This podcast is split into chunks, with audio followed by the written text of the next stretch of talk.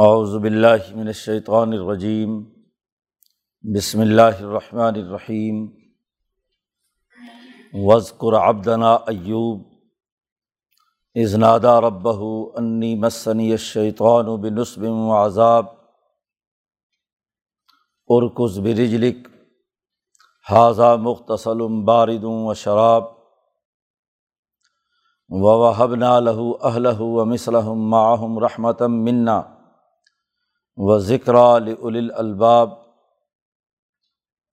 و خز بیدی کا ذیقسن فضرب بھی ولا تحنس انا وجدنا صابرا نعم العبد انَََََََََََََََََََََََََََََََََََََََََََََََََََََََََََََََََََََََََ وزقر عبادنا ابراہیم و اسحاق و یعقوب الاََََََََََََََََََََََََََََََََََََََََََََََََََََََََََََََ الاَََََََََََََََََََََََََََََََََََََََََََََََََََََََََََََََََََ انا اخلصناہم بخالصۃ ذکر دار و انہم عندنا لمن المصطفین الاخیار وزقر اسماعیل ولیسع وزل کفل من الاخیار حاضہ ذکر و ان للمتقین لحسن معاب جنات عدن مفتحت الحم الاباب متقین فیحہ یدعون فیحہ بفاقحتن کثیرتم و شراب، و اندہم قاصرات الطرف اطراب حاضہ ماتو عدون لیوم الحساب، ان حاضہ لرزقنا مالہ من نفاد حاضہ و ان لطوغین لشر آب جہنم یسلونحا فب اسل حاضہ فل یزوق حمیم و غساق و آخر من شکل ہی ازواج حاضہ فوجم مختحم معکم لامرحبم بہم انہم صال النار پالو بلن تم لامرحبم بکم ان تم قدم تم لنا فب اسل قرار پالو ربنا منقدم لنا حاضہ فضد ہو عذاب ضیفن فنار وقالو مالنا لانرا رجالن کنہ نعدہم من الاشرار اتخذناہم سخرین ام ذاغت عنہم الابصار ان ذالک لحق تخاصم اہل النار. صدق اللہ العظیم یہ صورت سعود کا رقوع ہے. بات چل رہی امبیا علیہم السلام کی. نبی اکرم صلی اللہ علیہ و سلم سے گزشتہ سے پیوستہ رقوع میں یہ بات کہی گئی تھی کہ اسبر علامہ یقولون، یہ مکے کے مشرق آپ پر جو طرح طرح کا الزام لگا رہے ہیں، کبھی ساحر کہتے ہیں، کبھی کذاب کہتے ہیں، کبھی قرآن حکیم کو گھڑی ہوئی کتاب کہتے ہیں، یہ جتنے بھی الزامات ہیں ان کے۔ ان پر آپ صبر کیجیے اور امبیا علیہم السلام کے واقعات یاد کیجیے ماضی کی تاریخ کا مطالعہ کیجیے کہ کیسے سچے انبیاء کامیاب ہوئے اور ان کے مخالفین ذلیل اور رسوا ہوئے۔ اب یہ بھی اسی طرح عذاب کے منتظر ہیں۔ عما ینظر ہا الا اللہ سیاحتم واحدہ یہ بس ایک بہت زبردست چیخ کے انتظار میں ہے، ایسی چنگھاڑ جو ان کے کان پھاڑ دے گی اور ان کی روحیں پرواز کر جائیں گی، موت کے انتظار میں ہے۔ تو آپ ان امبیا علیہم السلام کی جد وجہد اور ان کے تاریخی کردار کو یاد کیجیے پیچھے بیان کیا گیا تھا داود علیہ السلام کا تذکرہ، سلیمان علیہ السلام کا ذکر۔ ان باپ بیٹا کے ذکر کے بعد یہاں اس رقوع سے سب سے پہلے حضرت ایوب علیہ السلام کا تذکرہ ہے اور باقی پھر دیگر انبیاء کا اختصار کے ساتھ بیان ہے۔ اسبر اعمال علامہ یقولون، یہ جو کچھ کہہ رہے ہیں اس پر آپ صبر کیجیے اور وزق اور آبدنا ایوب۔ ہمارے بندے ایوب کی جد وجہد اور ان کی سیرت اور کردار کو بھی یاد کیجیے انہوں نے کیسے مشکل حالات میں صبر و استقامت کا مظاہرہ کیا۔ ازنادہ ربا جب انہوں نے اپنے رب کو پکارا کہ مجھے شیطان نے بڑی اذیت اور تکلیف میں مبتلا کر دیا ہے۔ ایوب علیہ السلام ایک ایسے خاندان میں پیدا ہوئے تھے جہاں بڑے انعامات تھے۔ مال و دولت کی ریل پیل تھی۔ بہت ہی نفاست کے ساتھ عمدہ مزاج کے حامل تھے۔ مال و دولت کی فراوانی بھی، صحت اور جوانی بھی۔ تو انعامات الہیہ بہت تھے۔ لیکن پھر ایسا حالات نے پلٹا کھایا، ایسے حالات پیدا ہوئے کہ ایوب علیہ السلام ایک موزی مرض میں مبتلا ہو گئے۔ مفسرین کے مطابق جزام کا مرض آپ کو لاحق ہو گیا۔ یا جو مرض بھی جسم پہ قرآن حکیم نے اس کی کوئی تفصیل بیان نہیں کی۔ اس دنیا میں وہ تمام ایسے کام جو انسان کے لیے غفلت، آزمائش، تکلیف یا مصیبت سے تعلق رکھتے ہیں۔ قرآن حکیم میں امبیا علیہم السلام کی جو تعلیمات سامنے آئی ہیں، اس کے مطابق وہ تمام امور شیاطین کی طرف منسوب کیے جاتے ہیں۔ خواہ و شیاطین الانس ہوں یا شیاطین الجن۔ جناتی شیطانوں کا کردار ہو یا انسان نما شیطان۔ اور وہ بھی وسوسہ شیطانی۔ شیطان چونکہ انسان کا دشمن ہے، تو اس کی اذیت اور اس کی تکلیف کے درپے رہتا ہے۔ اس لیے یہ جو بیماری یا تکلیف ایوب علیہ السلام کو پہنچی۔ اس کے پیچھے بھی شیطان کا کردار۔ انی مسنیت شیطان شیطان نے مجھے لگا دی ہے۔ انتہائی تکلیف دہ نصب، بہت ہی ایزار تکلیف اور عذاب میں مجھے مبتلا کر دیا ہے۔ رحمان کی طرف نسبت کی جاتی ہے۔ اچھے تمام کاموں کی، کیونکہ وہ انسان سے محبت کرتا ہے۔ باقی تمام مخلوقات میں سب سے زیادہ محبت اللہ کو انسانیت سے ہے۔ اور جتنی تکلیف اور ایزا ہے، اس کے پیچھے شیطانی نظام کار فرما ہوتا ہے۔ وہ دلوں میں وسوسے ڈالتا ہے، دوسرے انسانوں کو اپنا اعلی کار بناتا ہے۔ اور جو بھی اللہ کے ساتھ سچا تعلق قائم کرنے والے ہیں، انہیں ایزاؤں اور تکلیفوں میں مبتلا کرتا ہے۔ نبی اکرم صلی اللہ علیہ وسلم سے ایک صحابی نے عرض کیا کہ یا رسول اللہ، مجھے آپ سے بڑی محبت ہو گئی۔ حضور نے پوچھا، کیا کہا؟ اس نے کہا، مجھے محبت ہو گئی آپ سے۔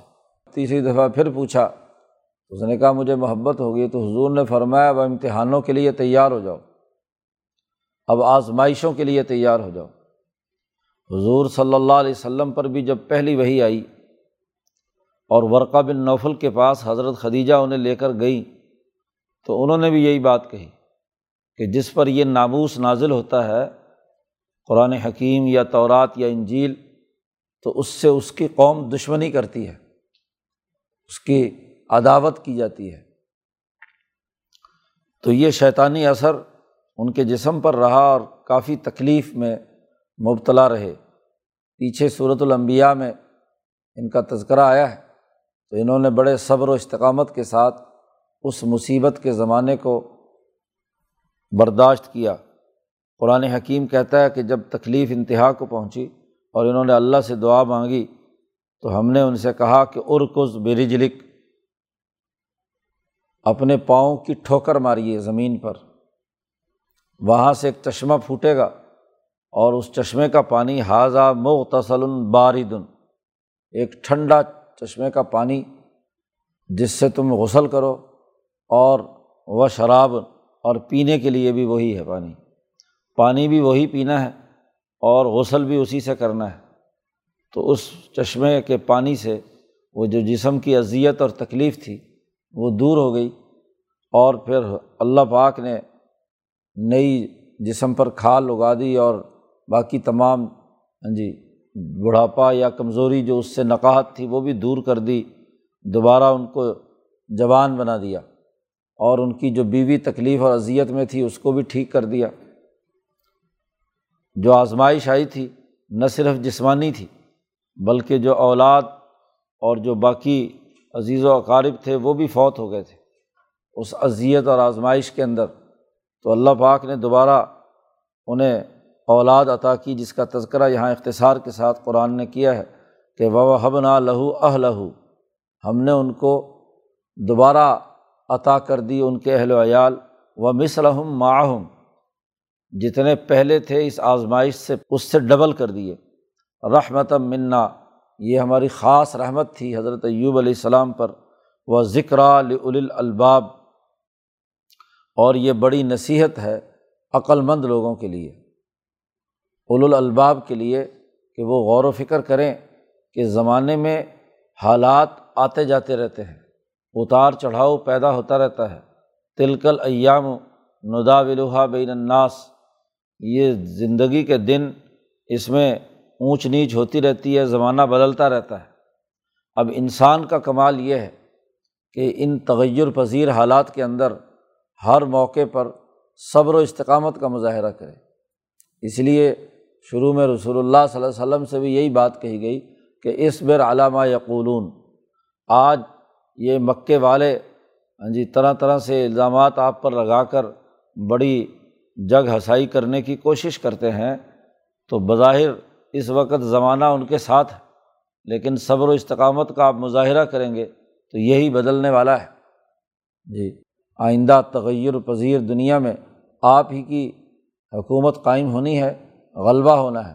جیسے داود علیہ السلام کو خلافت ملی جیسے سلیمان علیہ السلام کو حکمرانی نصیب ہوئی تو آپ کے حصے میں بھی ایسا ہی معاملہ ہے۔ وہ خز بیدی کا ذغسن فضر بہ اس ایزار تکلیف کی حالت میں بیوی حضرت داود علیہ السلام کی خدمت کرتی تھی۔ تو چونکہ مرض کی حالت میں انسان بہت نازک ہو جاتا ہے، ذرا ذرا سی بات اسے محسوس ہوتی ہے تو بیوی نے کچھ کھانے پکانے میں یا کام کاج میں کوئی تھوڑی سی سستی کی یا کم تاخیر ہو گئی، تو ایوب علیہ السلام نے اس نزاکت کی حالت میں ایک قسم اٹھا لی کہ میں ٹھیک ہو گیا تو اپنی بیوی کو سو کوڑے ماروں گا۔ اس کو ہاں جی بدلا لوں گا کہ اس نے یہ کام کیوں کیا۔ اب چونکہ یہ ایک بیماری کی حالت کی قسم تھی، تو جب صحت مند ہو گئے تو اللہ پاک نے کہا کہ اس بیوی نے تو آپ کی بڑی خدمت کی ہے، تو اب آپ اس کو سو کوڑے ماریں تو یہ بھی معاملہ ہے اور دوسری طرف نبی کی قسم ہے تو قسم بھی پورا ہونا ضروری ہے۔ قسم کو لغو بھی قرار نہیں دیا جا سکتا۔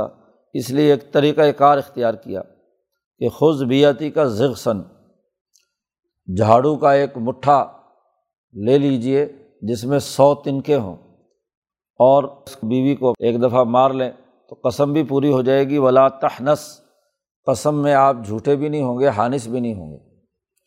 لیکن یہ بات صرف نبی اکرم صلی اللہ علیہ وسلم پر جو یہ نازل ہوئی ہے آیت، یہ صرف اور صرف امبیا کے لیے مخصوص ہے۔ یہ نہیں کہ آج کوئی آدمی یہ قسم اٹھائے اور پھر کہے کہ جی اس سے قسم پوری ہو جائے گی۔ یہ قانون اور ضابطہ صرف ان کے لیے ہے، اس لیے خاص طور پر ایوب علیہ السلام سے کہا گیا کہ خز بیادی کا تم اپنے ہاتھوں سے یہ مٹھا تنکوں کا، جھاڑو کا یہ لے لیں۔ فضرب بھی اس سے ان کی ایک دفعہ پٹائی کر لیں۔ تو ولا تحنس قسم میں جھوٹے ثابت نہ ہوں۔ یعنی صرف یہ ایک ان سے ہاں جی بیوی کے حوالے سے ایک معاملہ ہوا اور اس کا بھی اللہ تعالیٰ نے حل نکال دیا۔ باقی قرآن پاک کہتا ہے، انا وجد نہ ہو صابرہ ہم نے یوب علیہ السلام کو بڑا ہی صبر والا پایا۔ اتنی سخت آزمائش، تکلیف، اہل و عیال، بچے بچے سب فوت ہو گئے۔ پوری عمارت آ گری اور وہ بچے ہاں جی فوت ہو گئے اور اسی طرح جو مال و دولت تھا وہ چھن گیا۔ ادھر سے خود جسم کی حالت، بیماری کی تکلیف اور اذیت، تو تمام طرح کی جتنی بھی آزمائشیں ممکن تھیں، وہ حضرت ایوب علیہ السلام پر آئیں۔ مال بھی نہیں ہے، اولاد بھی نہیں ہے، جسم بھی اذیت میں ہے۔ لیکن ان تمام چیزوں پر انہوں نے بہت صبر و استقامت کا مظاہرہ کیا۔ وجد ناہ صابرن، اس لیے نعم العبد۔ وہ بہت ہی اچھے بندے تھے۔ ابدیت کا مقام سب سے اونچا ہے۔ جی نبی اکرم صلی اللہ علیہ و سلم لمبی لمبی نماز پڑھتے تھے تو پاؤں پر ورم آ جاتا تھا۔ حضرت عائشہ صدیقہ نے عرض کیا کہ آپ اتنی مشقت برداشت کرتے ہیں تو ذرا مختصر پڑھ لیا کریں۔ تو حضور نے فرمایا کہ کیا میں اللہ کا شکر گزار بندہ نہ بنوں؟ افلا اکون آبدن شکورہ کیا میں اللہ کا شکر گزار بندہ نہ اتنی نعمتیں اس نے مجھے دیں، نبوت عطا کی اور انسانیت کی رہنمائی کی ذمہ داری عائد کی، اللہ نے اتنا مقام دیا۔ تو میرا تو فریضہ بنتا ہے کہ میں اللہ کا شکر ادا کروں۔ تو ابدیت بہت اونچا مقام ہے۔ اس لیے امبیا علیہم السلام سب سے جو اہم ترین بات اپنے تعارف کے حوالے سے بیان کرتے ہیں، وہ ابدیت ہے۔ تو اللہ کے بندے تھے، خوب اللہ تعالیٰ کے ساتھ تعلق تھا ان نحو اواب، اور وہ اللہ کی طرف بہت ہی رجوع کرنے والے تھے۔ جی پیچھے داود علیہ السلام کے بارے میں بھی کہا تھا، نعم العبد ان اواب۔ سلیمان علیہ السلام کے حوالے سے بھی کہا۔ تو نبی اکرم صلی اللہ علیہ وسلم کو کہا جا رہا ہے، جیسے کہ ماضی کی تاریخ میں یہ امبیا علیہم السلام ابدیت کے جس مقام پر تھے، تو آپ بھی صبر و استقامت کا مظاہرہ کریں کہ اتنی ایزا اور تکلیف ہے۔ کہ سگا چچا برا بلا کہہ رہا ہے۔ جی حضور خطبہ دینے کے لیے، حج کے موقع پہ لوگوں کو دین کی دعوت دینے کے لیے جس قبیلے کے یہاں پہنچ کر تقریر کرتے، تو ساتھ ہی فوراً ابو ابو لہب پہنچ جاتا۔ اور وہ لوگوں کو بتلاتا کہ دیکھو، اور ابو لہب کا تعارف ظاہر ہے اس زمانے کے لوگوں کو پہلے سے تھا۔ تو ابو لہب کہتا، یہ میرا بھتیجا ہے، تم نہیں جانتے۔ اور اس کے ناوز باللہ دماغ میں کوئی خلل ہے، اس کو کوئی جنون طاری ہوا ہوا ہے تو اس طرح کی باتیں کرتا ہے۔ تو اب سچی دعوت کے راستے میں جب گھر کا اپنا ہی بندہ کھڑا ہو کر کہے کہ جی یہ ناوز باللہ اس کے دماغ میں خلل ہے، مجنون ہے، ساحر ہے، تو آدمی کی کیا حالت ہوتی ہے؟ سگا چچا مخالفت میں ہے اور پورا خاندان مخالفت میں ہے۔ پھر ہاں جی آپ صلی اللہ علیہ وسلم دنیا میں تشریف لائے تو والد گرامی نہیں ہیں، یتیم ہیں۔ تو یہ ساری مصیبتیں اور مشقتیں ہیں۔ تو اللہ پاک نے کہا کہ آپ صبر و استقامت کا مظاہرہ کریں۔ جیسے پہلے ان لوگوں نے صبر و استقامت کا مظاہرہ کیا اور ان کا مقام اونچا بنا، تو آپ بھی انہیں کے نقش قدم پر چلیں۔ اس کے بعد قرآن حکیم نے دیگر انبیاء کا تذکرہ کرتے ہوئے کہا وزقر عبادنا ہمارے بندوں کا تذکرہ کیجیے جن میں ابراہیم ہیں، اسحاق ہیں، یعقوب ہیں۔ ابراہیم کے بیٹے اسحاق اور اسحاق کے بیٹے یعقوب۔ ان کا معاملہ بھی یہ ہے کہ ار العیدی ولابصار یہ بھی انتہائی طاقتور اور دور تک دیکھنے والے، مشاہدہ کرنے والے تھے۔ جی۔ ان کی نظر بھی بڑی تیز تھی اور ان کی جسمانی طاقت اور قوت بھی بہت اونچے درجے کی تھی۔ تو یہ جو اول الاظم لوگ ہیں، ان کا بھی تذکرہ کیجیے انا اخلصنا ہم بخالصن ہم نے ان کو خلوص کا ایسا امتیاز عطا کیا تھا باقیوں کے مقابلے میں بخالصن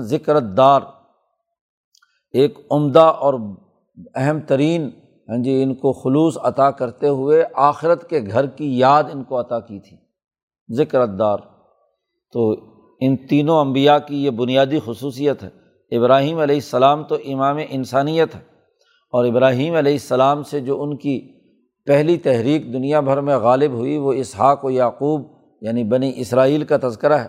تو یہ بھی بہت طاقتور، مضبوط اور صاحب ہاں جی بصیرت اور دور تک دیکھنے والے، صلاحیتوں کا مظاہرہ کرنے والے تھے۔ تو آپ ان کو بھی یاد کیجیے آدمی جب کسی ایسی شخصیت کا تذکرہ اور ان کے اعمال کا مشاہدہ کرتا ہے، تو جو اعلیٰ صلاحیتوں کے لوگ ہوتے ہیں وہ ان صلاحیتوں اور ان اخلاق کو جذب کرتے ہیں۔ خواہ ان کو کتنا ہی عرصہ ہاں جی دنیا سے گئے ہوئے ہو چکا ہو، جس کو جس سے محبت ہوتی ہے، وہ اس کے اخلاق کو جذب کرتا ہے۔ صوفیہ کے یہاں بڑے مشہور بزرگ حضرت باعزید بستانی رحمۃ اللہ علیہ گزرے ہیں۔ ان کے آگے جو سلسلہ چلا ہے، وہ تین چار سو سال کے بعد ہاں جی شیخ ابو سعید ابو الخیر سے انہوں نے کیا ہے جذب روحانی بنیادوں پر، حالانکہ تین سال سو، تین سو چار سو سال کا وقفہ ہے، لیکن ان کے حالات، واقعات اور ان کی جو کیفیات اور تعلیمات ہیں، وہ انہوں نے بہت تین سو سال کے بعد بھی جذب کی ہیں۔ اس لیے نقش بندی سلسلے کا یہ جو راستہ ہے ہاں جی یہ جو سلسلہ ہے، اس میں باوجود یہ کہ ظاہری جسمانی ملاپ نہیں ہے، لیکن روح کے نسبت سے، ان کی یادداشت کی نسبت سے وہ نسبت یادداشت اگلے سلسلے میں منتقل ہوئی ہے۔ تذکرے کا مقصد یہاں پر یہ ہے کہ جو ابراہیم علیہ السلام کے اعلیٰ اخلاق، جو حضرت اسحاق اور یعقوب کے اعلیٰ اخلاق نبی اکرم صلی اللہ علیہ وسلم جب اسے اپنے ذہن میں یاد کر کے ہاں جی اس کا تذکرہ کریں گے، تو ان کے وہ اعلیٰ اخلاق ذات نبی میں بھی کیا ہے، منتقل ہوں گے۔ جی تو اسی طریقے سے داود علیہ السلام کی جو خصوصیات ہیں، ان کے تمام علوم داود کی طرف توجہ کرنے سے نبی اکرم صلی اللہ علیہ وسلم پر آ گئے۔ سلیمان علیہ السلام کی جتنی خصوصیات تھیں وہ بھی آ گئیں۔ اسی طریقے سے حضرت ایوب علیہ السلام کا صبر اور ان کے اس حوالے سے اعلیٰ اخلاق وہ بھی پوری جامعت کے ساتھ نبی اکرم صلی اللہ علیہ وسلم کی ذات گرامی میں آ گئے۔ اسی لیے خاص طور پر نبی اکرم صلی اللہ علیہ وسلم سے کہا وز کر یاد کیجیے، آپ یاد کیجیے۔ اسی طرح ابراہیم، اسماعیل، اسحاق، یعقوب ان کا تذکرہ کیا ہے کہ ان کا خلوص اور ان کا آخرت کی یاد کو سامنے رکھ کر انسانی معاشرے کی تشکیل کا کردار ادا کرنا، اسے یاد کیجیے تو وہ تمام اخلاق وہ بھی نبی اکرم صلی اللہ علیہ وسلم میں آ گئے۔ قرآن حکیم کہتا و عندنا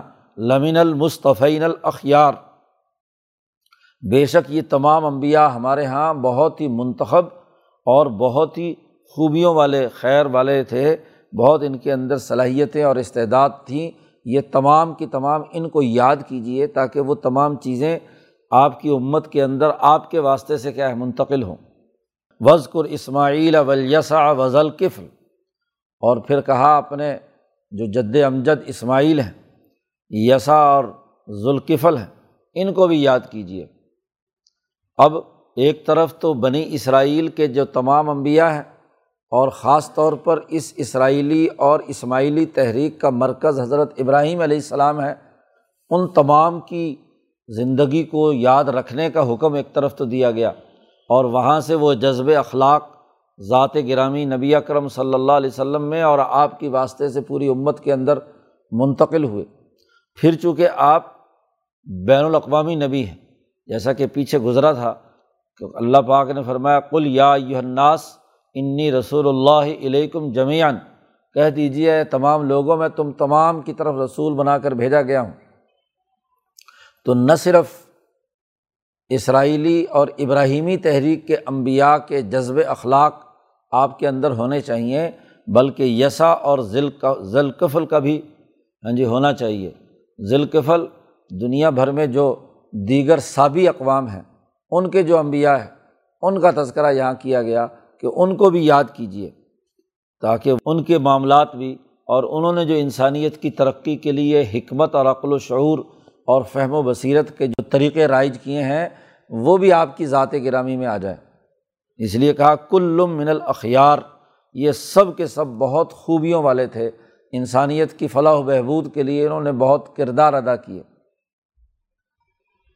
یہ امبیا علیہم السلام کا تذکرہ کیا ہے، وہ حاضہ حاضہ ذکر یہ نصیحت اور یہ ذکر گزر چکا امبیا کا۔ یہ تو چونکہ اعلیٰ ترین درجے کے نمونے کے حاملین امبیا ہیں، تو تمام امبیا کے اخلاق کے جامع خود نبی اکرم صلی اللہ علیہ وسلم کی ذات گرامی ہیں۔ آپ ان تمام اخلاق کے سچے وارث اور جانشین ہیں، ان کی تصدیق کرتے ہیں۔ یہی نہیں، بلکہ آپ مجموعی طور پر دنیا میں آدم سے لے کر اب تک جتنے متقین گزرے ہیں، ان کو بھی پیش نظر رکھیے کہ ان کے لیے کیا انعامات ہیں۔ وہ ان للمتقین الحسن آب جتنے بھی اللہ سے ڈرنے والے تقوا اختیار کرنے والے ہیں، وہ تمام کا بھی بہت اچھا ٹھکانا رہا ہے۔ ان کے لیے بھی اللہ نے بہت انعامات مقرر کیے ہیں۔ جن میں امبیا بھی ہیں اور امبیا کے متبعین حوارین اور ان کے صحابہ بھی ہیں۔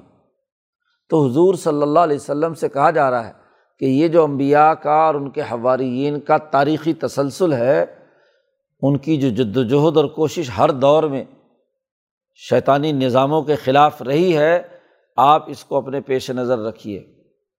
تو تمام سچے لوگوں کی تمام اجتماعی خصوصیات ذات نبی کے اندر جمع ہو گئیں۔ تو متقین کے بارے میں کہا، جنات عدن مفتحت الحم الابواب ان کے لیے ہمیشہ ہمیشہ کے باغات اور جنت ہیں۔ جیس، ایسی جنت کہ جس کے دروازے کھلے ہوئے ہوں گے۔ شاہ صاحب فرماتے ہیں کہ جب جنت میں جنتی داخل ہوں گے تو پھر ان کو اپنے دروازے پہ پہنچیں گے تو دروازہ کھلوانے کے لیے نہ تو بجانا پڑے گا، نہ تالا والا کھولنے کی ضرورت پیش آئے گی۔ مہمان صحیح وہی ہوتا ہے کہ جس کے لیے پہلے سے دروازے کھلے ہوں اور لوگ استقبال کے لیے دروازے پہ کھڑے ہوں۔ جسے آ کر دروازے پر کھڑے ہو کر کچھ انتظار کر کے دروازہ کھٹکھٹا کر کھلوانا پڑے، تو وہ تو اس کا کوئی اعزاز و اکرام تو نہیں ہے۔ جی تو وہ تو آ کر اس کو انتظار کرنا پڑا۔ تو اس لیے قرآن حکیم نے جنتیوں کے بارے میں کہا ہے کہ مفتحت الحم الابواب، ان کے لیے جنت کے دروازے بالکل کھلے ہوئے ہوں گے۔ ان متقی لوگوں کی جو انعامات اللہ پاک کی طرف سے ہوں گے متقی نفیحہ اس جنت میں تکیہ لگائے بیٹھے ہوں گے۔ ید او نفیحہ بفا حتن ہر طرح کا میوہ اور فروٹ منگوائیں گے۔ کثیرتن، بڑی کثیر مقدار میں، اور وہ شراب اور پینے کے لیے شراب بھی منگائیں گے۔ ایسی شراب جو نہ تو پاگل پن کا دورہ پیدا کرے گی، نہ ہزیان بکنے کا کوئی معاملہ ہوگا۔ صاف ستھری شراب تہور وہ ان کو پلائی جائے گی۔ اور ان کے انعامات میں سے یہ بھی ہے کہ وہ ہم قاصرات و طرفی اطراب ان کے پاس نیچی نگاہیں رکھنے والی ہم عمر خواتین بھی ہوں گی، ان کی بیگمات اطرابن حاضہ ماتو ادون الوم الحساب۔ یہ ہے جس کا وعدہ کیا گیا ہے حساب کے دن پر کہ جب حساب کتاب ہوگا حشر کے میدان میں، تو جو متقین ہیں ان کے لیے یہ جنات ہیں اور باغات ہیں اور یہ انعامات ہیں۔ ان نہذا لرز کنا مالہ من نفاد۔ اور یہ جنت میں ہم ان کو ایسا رزق فراہم کریں گے جو کبھی ختم ہونے والا نہیں ہے۔ اس میں کسی قسم کا کوئی وہ نہیں ہے کہ واپس ہو جائے اور نہ ملے یا اسٹاک کے اندر کمی ہو جائے، ایسا نہیں ہے۔ یہاں تک متقین کا تذکرہ کیا امبیا کا حاضہ اب ان کے تمام امبیا کے جتنے مخالفین رہے ہیں، جنہوں نے تاغوتی نظام اپنے اپنے دور میں قائم کیے ہیں۔ ان کا تذکرہ کر رہے ہیں کہ وہ ان لطوغین لشرم آب جتنے تاغوتی نظام قائم کرنے والے سرکش ہیں، شرارتی لوگ ہیں، ان تمام کے لیے بہت ہی برا ٹکانہ تیار کیا گیا ہے۔ وہ خواہ ابراہیم کے مقابلے پہ نمرود ہوں یا موسا علیہ السلام کے مقابلے میں فرعون ہو ہاں جی اسحاق اور یعقوب کے مقابلے میں اس وقت کے رجت پسند فرسودہ حکمران ہوں، یہ تمام تعین کے لیے ہم نے ایک بہت ہی برا ٹکانہ تیار کیا ہے۔ اور وہ برا ٹکانہ کیا ہے؟ جہنم ہے۔ یا سلونہ اس میں انہیں داخل کیا جائے گا۔ فب اصل مہاد اور وہ بہت ہی برا بسترا ہے۔ بہت ہی برا رہنے کی جگہ ہے۔ بے آرامی کی حالت میں وہاں رہیں گے۔ ان سے کہا جائے گا حاضہ یہ لو اپنا مقام جو تم نے حرکتیں دنیا میں کی ہیں۔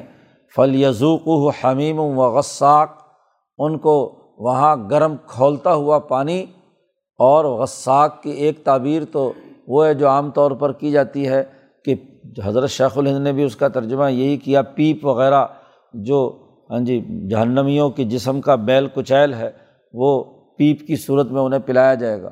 بعض مفسرین نے غساک کا ترجمہ کیا ہے کہ سخت یک ٹھنڈا پانی، ایسا یک ٹھنڈا پانی کہ جو پینا بھی آدمی کو ہاں جی برداشت نہ ہوتا ہو۔ اور خاص طور پر پہلے گرم پھکتا ہوا پانی پلایا جائے اور ایک دم اس کے اوپر کیا ہے، ٹھنڈا پانی ڈال دیا جائے تو ویسے ہی دانت بھی ٹوٹ جاتے ہیں اور اذیت اور تکلیف بھی سب سے زیادہ ہوتی ہے۔ وہ آخر و بن شکل ہی ازواج۔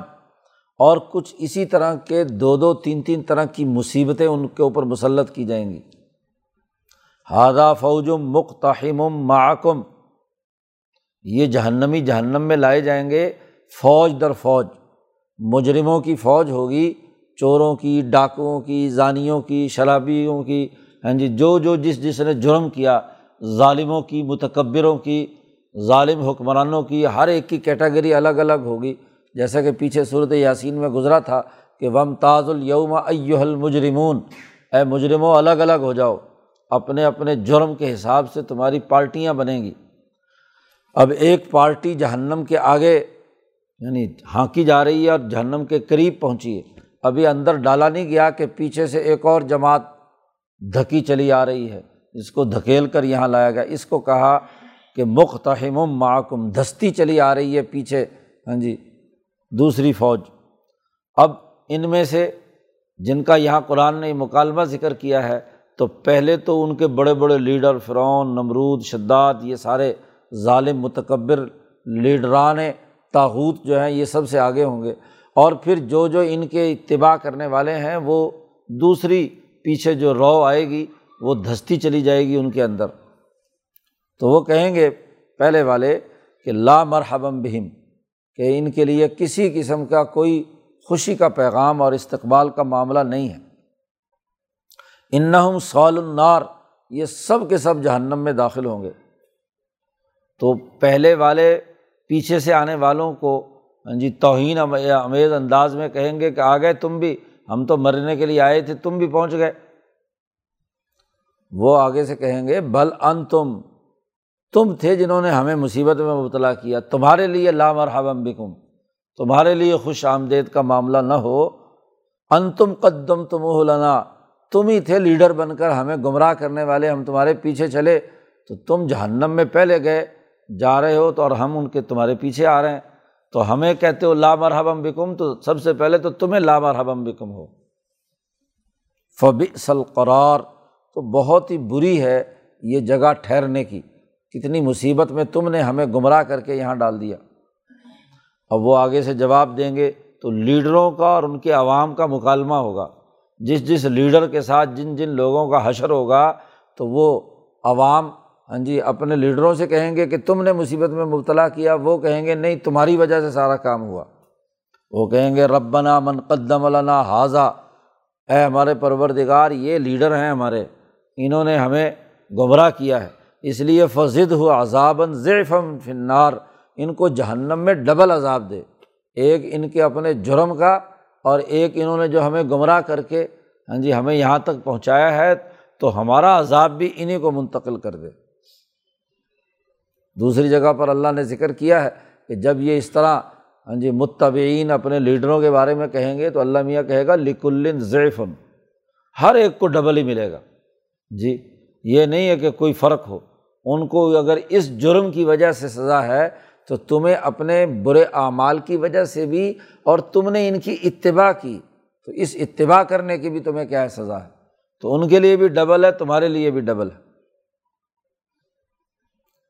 اب جب وہاں جہنم میں پہنچیں گے اور طرح طرح سے آپس میں ان کی لڑائی جھگڑے ہو رہے ہوں گے، تو پھر وہاں ان میں سے کچھ لوگ کہیں گے کہ مالانا لانرا رجالن، ہم یہاں جہنم میں ان آدمیوں کو نہیں دیکھ رہے یعنی ان مسلمانوں کو نہیں دیکھ رہے جن کو ہم شریر سمجھتے تھے اور جن سے بڑے جھگڑے جھگڑے مباحثے کرتے تھے۔ کنہ نعود من الاشرار، ہم تو سمجھتے تھے کہ وہ سب سے زیادہ شریر ہیں۔ تو وہ یہاں جہنم میں ہمیں نظر نہیں آ رہے۔ پھر کہیں گے اتخذنا ہم سخرین کیا دنیا میں ہم نے ان کا ویسے مذاق اڑایا؟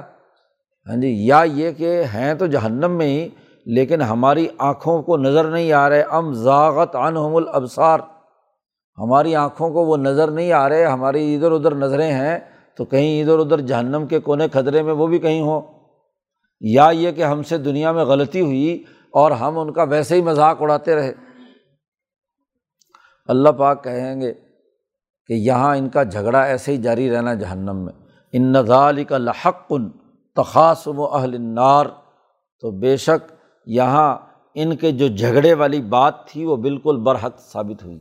اللہ پاک نے تو دنیا میں کہہ دیا تھا کہ یہ آپس میں جھگڑیں گے کیونکہ مفاد پرست صرف عارضی اور وقتی طور پر متحد ہوتے ہیں۔ ورنہ اصل تو ہر لالچی دوسرے کو زیر کرنے اور دوسرے کے مال پر قبضہ کرنے کے مرض میں مبتلا رہتا ہے۔ تو جب ایسی حالت ہوگی تو سوائے لڑائی جھگڑے کے اور کیا ہوگا؟ تو ان نظال کا لحقن تخاصم و اہل نار جہنمیوں کے جھگڑے کی بات بالکل برحق ثابت ہوئی کہ یہ آپس میں جھگڑتے رہیں گے، عذاب میں مبتلا رہیں گے، ان کے چمڑے جلیں گے تو نیا چمڑا پیدا کر دیا جائے گا۔ ان کے جسم کا اور اذیت کی حالت میں ہوں گے، موت وغیرہ نہیں آئے گی، موت مانگیں گے بھی تو موت نہیں آئے گی۔ تو ایک طرف اللہ پاک نے تاحوت جو سرکش، ظالم، متکبر ہیں، ان کی سزا بھی بیان کر دی۔ اور جو متقین اور بالخصوص ان متقین میں الاظم انبیاء، جو العیدی والابصار ہیں، ان کا تذکرہ کر کے نبی کرم صلی اللہ علیہ وسلم سے کہا ہے کہ آپ صبر و استقامت کا مظاہرہ کیجیے یہ جو آج آپ کے ساتھ استحضاء اور مذاق کر رہے ہیں، ان کے لیے بھی یہ جہنم تیار کی ہوئی ہے یہ بھی اسی عذاب کے اندر مبتلا ہوں گے۔ اب آپ کو کیا کرنا ہے؟ تمام انبیاء کا اور یہ ہاں جی مخالفین اور موافقین کا تذکرہ کرنے کے بعد اس کی تفصیلات اگلے رقوع میں بیان کی ہیں۔ اللہ تعالیٰ قرآن حکیم کو سمجھنے اور اس پر عمل کرنے کی توفیق عطا فرمائے۔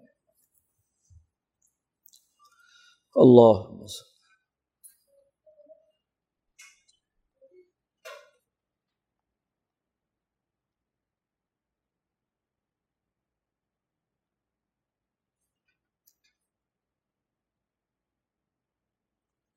اجمعین